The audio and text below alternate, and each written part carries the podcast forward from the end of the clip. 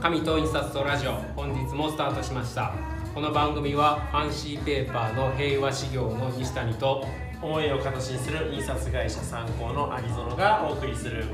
紙と印刷とデザインにまつわるさまざまな話をゆるゆると語る番組です先週間違えましたよ間違えましたからなんね かちょっともう慎重になりました79回目にもかかわらずいまだえー、っとアンチョコを置いてそれを読いむやなんかいやちょっとやばと思って今慎重になった自分がいましたうんですね、はいすっごい硬かったですもんねいやもう3月ですよ1日か3月1日うんまああったかくなりましたしねねえ、もう暑いとか言ってますけどね西谷さんねうんまあでも実際ここ2日ほどはね暖かいですよいねや暑い私は本当にその割にはね売り上げは3月になるのに暑くならないんですけどねあそうなんですかでもなんか繁忙期って、まあもともとはね3月は本当に繁忙期で前にあのゲスト会で加藤文明社さあんそうだそうだ教科書をね印はい刷を専門にやられてる会社さんにお越しいただきましたけど、まあそのもともと3月っていうのは教科書が、そうですよねまあ1月2月3月ともう印刷の最盛期で,、で大体1冊が50万冊とかね印刷するっていう話しでてましたねだからもうみとんでもないミリオンセラーがとんでもない数出るわけですよね。うんなんだ何十種類ですよ何十種ね類だって全学年の国語算数理科社会で小中高大小中中なんか高分かれてるんですよね確かですよねあの制作時期がね、だからそのだけのロットで印刷物が動くので大型の機械が全部埋まってはいで、えっと中小の機械が本来のロットじゃない仕事までこう受けるようになって。うんあのね、でさらには年度末の予算消化もあってっていうことで忙しくなるのが3月15でしたけどうんねなんかそんな年年度末に印刷物作ってしまえみたいな話ってまだあるんですかねまだやっぱありますよねうんなんかあんまりね私の仕事柄なのか立ちその販売推進っていうプロモーションの立ち位置からなのか繁忙期とかってあんま感じないんですよね、確かにそうかもしれないですねうん、皆さんが忙しくなるほどなかなか前の段階でしょうね西だった谷りさんちょっと余裕がないと忙しくなりすぎると、なんていうのか紙選んでられないみたいなねところもあるんで、まあ、どっちかというともう3月ギリギリで予算余ってるからうん、あの会社案内の在庫積み増ししとけとかねああそういうことかそういう突発的な需要の方が多いですよねあと思い出しましたけど、あれですよねいわゆる書店で並んでる本なんかも、やっぱり年度末に向けてうん作る傾向があるっていうのはね、そうなんですねだってあれでしょ買いとそっかそっっかと取りありえず次入ぎれちゃえさばんそう取そうそりう次ぎさんに入れちゃえば売り上げになるから、うん、だからデザイナーさんはね確かねうん思い出しました12月ぐらいから、あの年末進行とうん年度末進行が同同時時って言ってましたね、そうそう補助金やお金の関係で3月までに作らないとありますよねうん、まあそういうのででも潤ってる部分もあるんですが来ないんだ今年は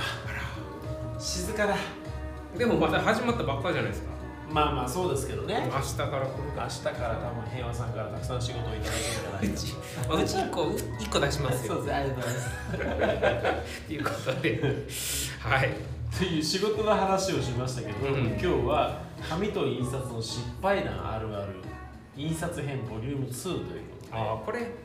2月にそうやったんですよ、ね。やったんですよトンボとそうそうそうそう塗り足し。トンボとか塗り足しとかね私が質問してたら終わったんですよそうそうそうそもそもトンボとか塗り足しって何とか、ん。網点で作られた小さな文字とか、うんあとリッチブラックで作られた文字とかそうそういうデザイナーさんが作られたデータで、う印刷においてトラブルになるようなお話だけであと、時間があ終れわっでちゃしってたね。うん私が、じゃあ、で。そういう印刷用の。特別なデータって言い方まああえてするとして、はい作れない人を印刷できないのかなと思ってたんですけど、いや頼みゃいいっていうそれこそ頼んでくださいよそこがねうんちょっと自分にとっては意外だったんですけど、はいまあそんなことでもうあっちまで終わってしまったんですよねそうなんですよね前前回っていうあっちまで終わっちゃいましたはいということで続きはい、なので今日は、はいえっと、印刷会社、まあ、前回はねそのデザイナーさんと印刷会社の中で起きていること間で起きていることでしたけれどもはい今回は、えー印刷会社の中だけで起きているうん失敗談、トラブルあるあるということでじゃあ人目に知れることがあまりなないいんです、ね、我々だけが苦労しているといううーんなるほどねあの皆さんからは見えづらい逆に、まあ、今日印刷業界の方で聞いてくださってる方にとってはうんそうだよねって言ってもらえるようなお話ばっかりかなというふうにだかは、らデザイナーさんとか私たちにとっては、うんへえみたいなあ頑張ってるじゃんお前らって思ってもらえる かなっいやてでもねこうれん同じ話になるのか、はちょっとまあまだ実際多分現在進行中の話だからうん具体的なことは言えないんですけど、あの3日ほど前かなデザイナーさんかいら、あの電話とかメールが来てでこんなことが起きてるんですっていうのが、まあ、はいいわゆる、はいあのまあ、商品名はあれなんですけどうちの紙がどうかとも関係ない話ですけどね、あの A2 マットコートみたいなはいまあ、一般の印刷用紙ってこそとですうマねットコート紙はいであの全部ベタで印刷をしてはいえーまあ、もちろんタイトルのとことかデザイン見てないですけどね、はい抜きがあったりしてるんですけど、うん基本的には濃い色ではい印刷したもので情勢本のうん本を作るっていうので、はいくるんでるんですよね、はいまあ厚い紙にうんその薄いまとこと紙を貼り付けて貼って情勢本はいそしたらまた試作らしいんですけど背のところが、うんあの UV で印刷したらしいんですけどね、かけるというかこう、うんまあでも白くはいこうかけたりはいはいは背の部分が結構バリバリ割れてたんですけど、いよく起きますねですよね、っていううん私はだからいやマットコートエースコートでそういう、まあ、いわゆる本当に世の中出てる紙だから、うんうんそういうことってあのファンシーペーパーならまだしもって言い方変 ですけどまあそういう答えをしたんですけど、はいでもまあ一回ちょっと、うんあの製本会社さんとか印刷会社さんにも聞いてみますって言って、まああの私がよく何でもかんでもご相談してるはいあの製本会社さんねはい某某 S 原志功さんに志功さん聞いたらうんいやもうそんなのあのエースコートであろうが何であろうが起きるよって話で、日常ですよ、日常でそういうことはあの起きるんであのこれまでの経験上、まあ、そういうのはなるべく避けてもらうか、えーそういうふうにならないように事前に、まあ、ちゃんとこうコミュニケーション取ってやるんだけど基本起きるんだと、うんでも私たちの耳にはそういうの入ってこないので、そうですねうまあ結局その印刷会社の中で起きてるこんうん、とだったり製本会社の中で起きてることっていうのはもうあくまでこちらの中もうねちゃんとしたものを仕上げるのが仕事ですからそういうのってめちゃくちゃ多いんだろうなと思って。めっちゃくちゃ多いですよだからそれを笑うぐらい多いですよあのこれから出てくるんでしょいやこれデザインのせいじゃんとかこれ紙のせいだよねって言ってたって解決ならないつかかないらかっらなんとかするしかないんですよていう話をこれからしていくそうそんうですそようもうね今日このね原稿にどんだけ5時間ぐらい話せるんじゃないかっていうぐらいネタがありますけどそうなんだこれで結構辛くなるどどこからいきますうんどっからいきましょうかねまあそのね紙と関わるところっていうことで言うおとお色が入らない、色が入らないはい、インクが紙に乗らちゃなんいと乗らないああエンボスの紙とかですかねまあ2つあってその、はいまあ、エンボスの紙と、はいあとはその一項の紙ほまあエンボスの場合にはそのエンボスのこうへこんだところに、はいえーなかなかちゃんと陰気が届かないこれはあれですよね参考さんのところで結構今まで印刷物作ってるんで、パターンズ F はい五冠市はい市松あたりかな、そうですねだから一回出来上がった紙を、えーエンボス加工してうんもう素材そのものがデコボコでしてこいこるしよう確かに最初に印刷立ち会ってる時にそカこそスこカスですよねカスカスからスタートして、でちょっと陰圧上げてもらうじゃないですか紙圧に対して狭めるというか、はいそれでもまだ乗らないみたいな、うんっていうことですよそうですね、まあ、うんそれがその、まあ、エンボス加工した紙だし一項っていうのはあとは一項の紙いわゆるなんだろうえーいまあ、これね、まあ、都項一項美都項って ね昔テーマで50何回の時にやりましたけれども、うんえー、と一項そのいわゆるコーティングがされてなさいれて紙いなないののででインキがちゃんと陰圧がかかって潰れる前にもう紙に吸い取られてしまってあーってことはガサガサしたようなそうですね紙だと薄い色になっちゃううなあわか例りえばますね白黒の写真で黒くちゃんと真っ黒になってもらわなきゃいけないところがうん、陰気の量が足りないとかうんそんなことは結構起きますね起きますねこれはあのわかりますえー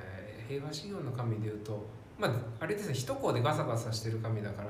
あの新馬粉紙とかそうですねマグとか吸った時もやっぱりそうなりがちでマしたークもんもね結構ね最初は浅くなりましたもんねありますあねのさんあのなんだパンフレットを作らせていただいた時もまあこんな紙だからこれでいいですよって私言わないですもんねやっぱりだからそのなんだろうな質感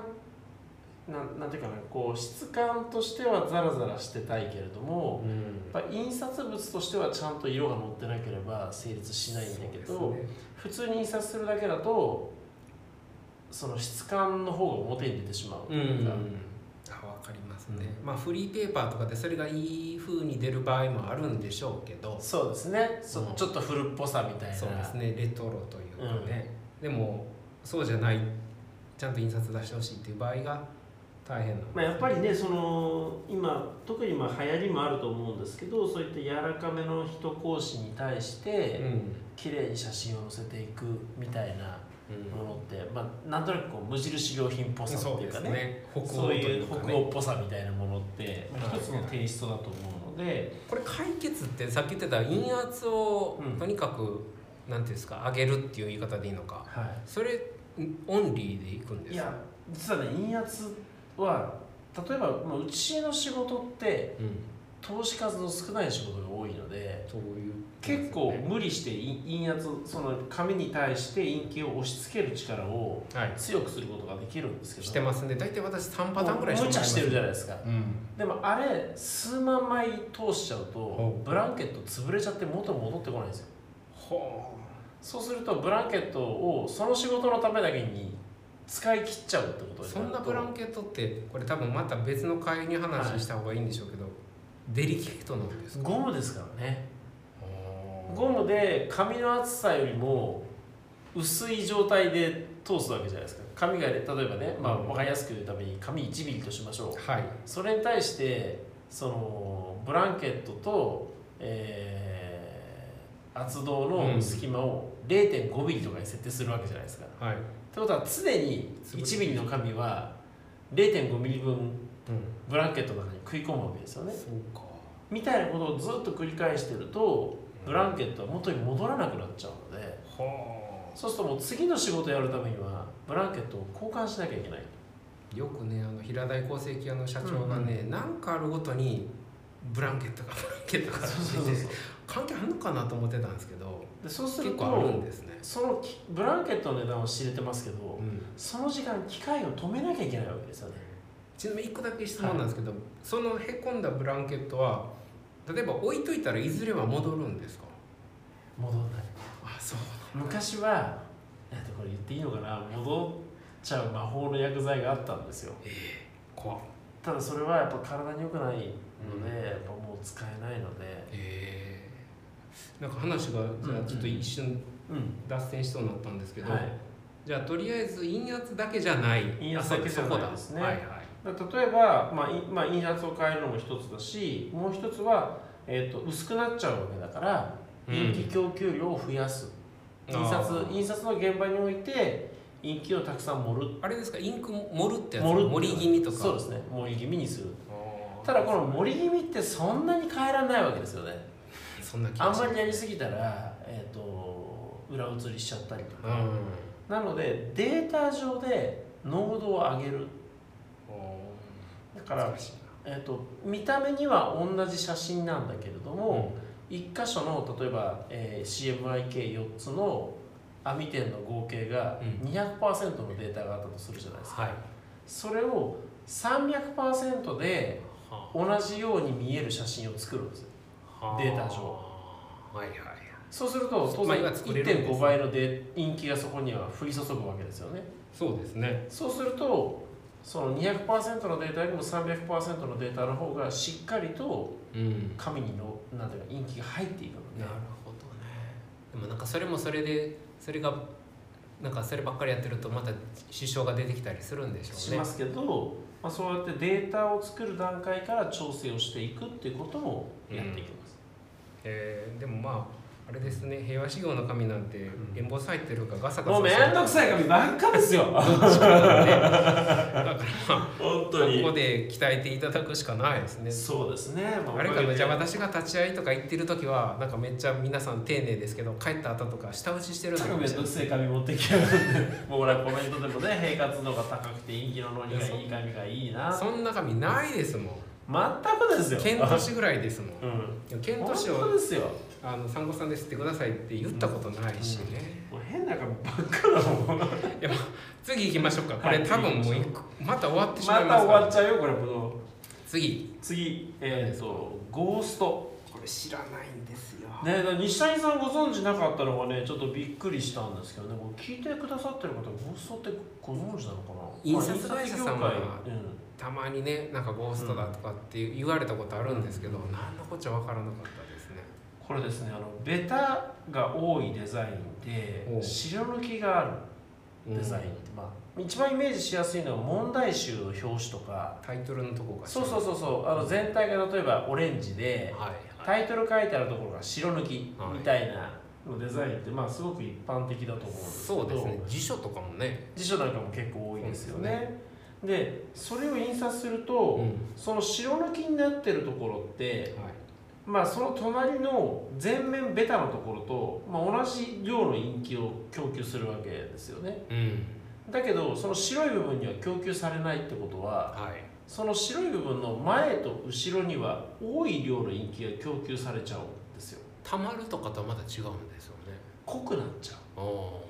ーでそれが、えっと印刷機ご覧になってない方にはちょっと説明が難しいんですけど、はいえっと印刷機って、まあ、うちのか機械で言ったらその横幅に21箇所陰気の量供給量を調整するまあ壺って言い方をしてるんですけうんうど、んまあ、供給量を調整するノズルがああってでそこをどれぐらい開けるかによって陰気の供給量を変えるんですけど、はいはいその白いところはが多い場所に関しては、えー、とその塩基供給量を削ってそうですね、同じ濃度になるように調整するんですねうただその菊飯菜のサイズで、えー21箇所しかないのでんうんうん例えば3ミリの細さのうん白い線がピューって入ってるとはいそこだけ陰気の供給量を減らすってことはできないんですよねうんうんそうすると残ったこう前後のところだけは色が濃くなっちゃうみたいなことがそれはうんあれですか普通の人が見て明らかに分かる分かりますねあそうなんだだからでも実際このゴーストってどうにもならない世界もあったりするので結構本屋さんに並んでる本なんかでも出てることありますへだからもう本当にえもう出てしまうんです帰り道とかでこう見て本屋さんに寄って白抜きのデザインを見ていただくと白抜きの枠の上とか上下もしくは右左うんうにん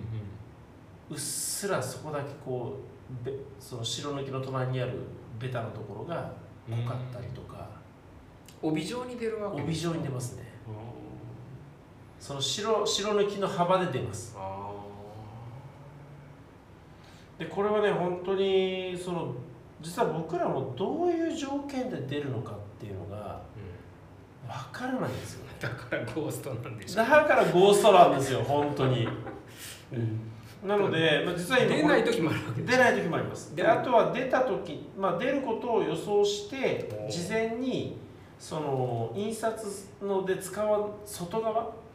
うんその普通だったら色ト玉ンボがの外トンボの外に、えー、とその白の部分白で面積が減っちゃう分を、えー印刷するようにこうなんだろうパッチをつこ作っといて相殺させる相殺するっていうことをやって調整することもあるんですけど出るか出ないかわからないやつのためにそうそうそうそうだけど本当にいつ出るかわかんないしどういうタイミングで出るどういう条件で出るかがちょっと僕らもわからないので実は今印刷実験室のちょっと準備を進めていてマジっすかは紙のせいではなさそうですよねいいや紙のせいもある気がす るうんそうなんだだから紙の種類を変えてみる印刷機の設定を変えてみる、やたら出るファンシーペーパーとか嫌じゃないですか、うん、ありそえー、名前ゴーストにしましょうう 名前ゴーストにしましょうその時えはちょっと待ってください印刷実験室でこれやるんですよやりねますやります需要だどこにあるんですかこれはどっちかっていうと僕らの需要かもしれない、ですよね、うんデザイナーさんとかがこれ見てうなるほどってなかなかねなかなかならないそれこそ経営の世界ですよねへえですけどただまあその白抜きって実は印刷にとってはうんすごく負荷の多い、負荷が多いというか、えー、知らなかったトラブルが出やすいデザインだっていうことは知っといて損ないかもしれないですねでも世の中大体白抜き多くないですかそうなんですよベタに特に細い白抜きとかね表紙は表紙はえー、かといってちょっと白抜きはやめてくださいって言えともない言えないからなんとかするしかないんですけど、はあじゃあ来たら起きそうなやつが来たら、うんデザイナーさんとかうんデータ見たら、あこれは来たなちょっと起きるかもなみたいなそうですねそれが思うそれ思ってもないとこ出た出たりするので、まあ、そういう意味ではベタつ濃い色のベタと,、うんえーと白抜きの組み合わせっていうのは結構事故る確率が高かったりします。まああれじゃないですか、うん薄いとかサイドが高いと目立たない目と立たかないで起きすあてとるの陰気供給量も知れてるのであそういうことかそうですあの掛け合わせの場合は掛け合わせだったりすれば、えー、もう一個ぐらいいもう一個ぐらいいけるかなけそうじゃまあとりあえずいけるところまであとはですね、うんえーグレーが合わないうんまあもうちょっと聞きます具体的に言うと,、えー、と例えばですけど商品がたくさん載っているパンフレットで、カタログはい、カタログで、ありますねえー、と1ページにたくさんの商品が載ってますと、はいサムネイルみたいな状態になっていてはいで、えー、と商品は、まあ、濃度の差こそあれ大体まあ白ないしはグレーのう背景で取るケースが多いわけですん、よわね多いですね。で、えーとうん各商品ごとに最適な明るさで取られているので、はい。えーそういったものが1ページの中に並ぶとはい。色があ背ー景の色がブレちゃうグレーはブレやすいって前昔ナスの実験のっ時てにややっりてままししたたけど、ね。あのはいはいグレーがその商品の色も影響を受けるしそもそもデータそのものも明るさが違ううん。うん。それをサムネイルとして並べてしまうと背景の色がそれぞれ違う、さらにグレーが繊細だからはい、その差が出やすい。出やすい目立ってしまおうお。っていうことも解決これの良かったです無理でしょえっと解決そのまんまだと印刷で刷りだけではどうにも合わせう。ようならないですよ。どっかに合わせれどっかが変どわっるかから。に合わせればどっかがこけるんで、うん。これやり方としてはもうバッグのグレーを例えばですけどえっともうバッグのグレーを墨一色にしちゃううん。商品は CMYK で表現をします、はい。でも背景は例えばもう白白なりグレーだったりだらだったら、墨だけのデータにしてしまうんですねそんなことできるんですできますできます切りだから絵と絵じゃないや、商品と背景を切り離すんですしよねて切り離して別々の方法で、えー、と CMYK に分解をするとうーん裏技みたいですけどそうですねあの基本的には印刷は CMY をメインにして墨を補色に使うんですね写真に関しては CMY がメインでシアンマゼンタイエローをメインに色を作ってはい、黒の締まりがないところだけ黒を使う墨を使うっていうのが基本的な分解の方法なんはいですね、えということはグレーって CMY で作っちゃうんですよーそうですねうんなのでその例えば CMY が3%ずつのグレーってうん、 1%ブレたら色が変わっちゃうわけですそようねですね。なのでまあ、炭だけのグレーンを置き換えるかもしくは、うんえー CM えー炭をメインに CMI を補食として使うようなうんグレーンに置き換えナスの時だてナスでまさにやったやつですうんあのナスって何の話やって聞いてる方もし思う方いらっしゃったら印刷実験室でしょ、参考の印刷実験室ナスって検索していただく と出てくるんねで、ねあれ結構重要な実験だった実は重要な結実構ナ験なスんです に引っ張られてしまそうんうですそうけそどうそうナスばっかりは目立ったんですけあとど最後のエコジャパン R のナスを入れてしまった方そうそうそうそう余計ちょっと余計おふざけ感があったナスになってるんですけど実はうんそれによってこう色を色のブレを減らしていくうんみたいなことは中でやっていたりはしますね。いやそれをしてしまえば安定したグレーがになります。出はせるいうんでもなんか味気ないグレーになるような気もするんですそうなんですよねだからなんだろうやっぱ CMI で作っをメインで作ったグレーの方がうん色に温度感とか空気感があるあんですーよ温度感とかね、うんはいはいでどっちかというと炭メインのグレーっていうのはあっさりした色になるのでまあだからそれはあれでしょうねデザインする人っていうか発注者がどこどっちをうん、優先させるかそうですねうんなるほどねそんなことできるってそもそも知らなかったよその商品とはい、背景、まあ、トリミングみたいな、うん簡単にできるんですね技術的にはできますただあとは、うんその本当に大きな写真でそれをやってしまううとんその例えば白っぽい背景に商品が映り込んでるなんて時もあるわけですよねそうですよね反射であとかその光の加減によってはその背景側の色が商品に映り込んでる時もあるわけですーね、うんその時にそういう処理をしてしまうと今度違和感が出てしまう合成っぽくなるんですよね合成っぽくなっちゃうんでなんかそんな気がしますよね一個一個のその写真に対して判断をしていかなければいけないっうんなるていうところがありますほどね大大変っていうかまあそれの技術があればまあでもそれも結局あれですよね現場の中で合わないいぞってなって、でまあ、いろいろ作戦立ててそうですねお客さんにはもちろんそんなことあったとは、まあのお伝えする時もありますあ時にやっぱケースそバイれケースはやっぱり色味とか表現に関わるところなので確かにねだから実際その立ち会っていただいてなんかやっぱちょっと違うよねって言って版を出す色の分解の仕方を変えてうん版を出し直すってケースもありますしそうか色が入らないとかゴーストとかはもう印刷会社さんの、うんもうとにかく誰かに相談するわけでもなくそうですねやるけど、うんうんグレーはさすがにねグレーはコミュニケー結ション構表現にプラ関ンわる部分なので、まあ、立ち会っていただく意味ってこういうところにもあるのかなと色構成を取る意味本誌で取る意味とかっていうのはこの辺にもあるのかなっていうふうに思いますあと1235個ぐらいありますけど、 うん、いっぱいありますけどね、まあ、これはまたちょっと別の機会にねもう一個やったら絶対なかなかなかったのに絶ね対もう一個やったら間に合わないです ねじじゃゃああそんなこんなところでよいろんなね印刷会社の中でのトラブルうん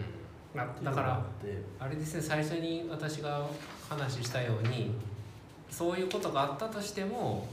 まあ基本綺麗な形でそうですね届いてうんうまあそういうことがあったっていうのはもちろん届いた人にはわからない、んようにまあ我々としてはやるやるし、うんなんかそのもの工業製品じゃないんで、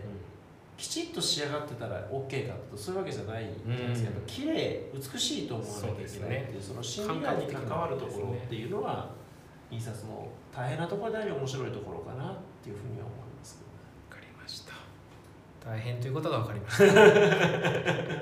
またボリュボリュ3に続く森さんに続きますかねこれはね、はいはいということで来週ですね来週ですねうんなんかちょっとあれですよねテーマ今決めましたけど、はい時事ネタ的なところもあるんですねはい、原油価格が上がったことの影響ということで、はい経済に触れてみようかな紙の値上げとかねそうです印刷もね世知辛いどうするのかっていうまあそんな話させていただきたいと思います、はい本日もお聞きくださりましてありがとうございましありたがとうございましたこの番組はファンシーペーパーの平和修行の西谷と思いを形にする印刷会社参考のアリゾノがお送りしました。ではまた来週さようなら。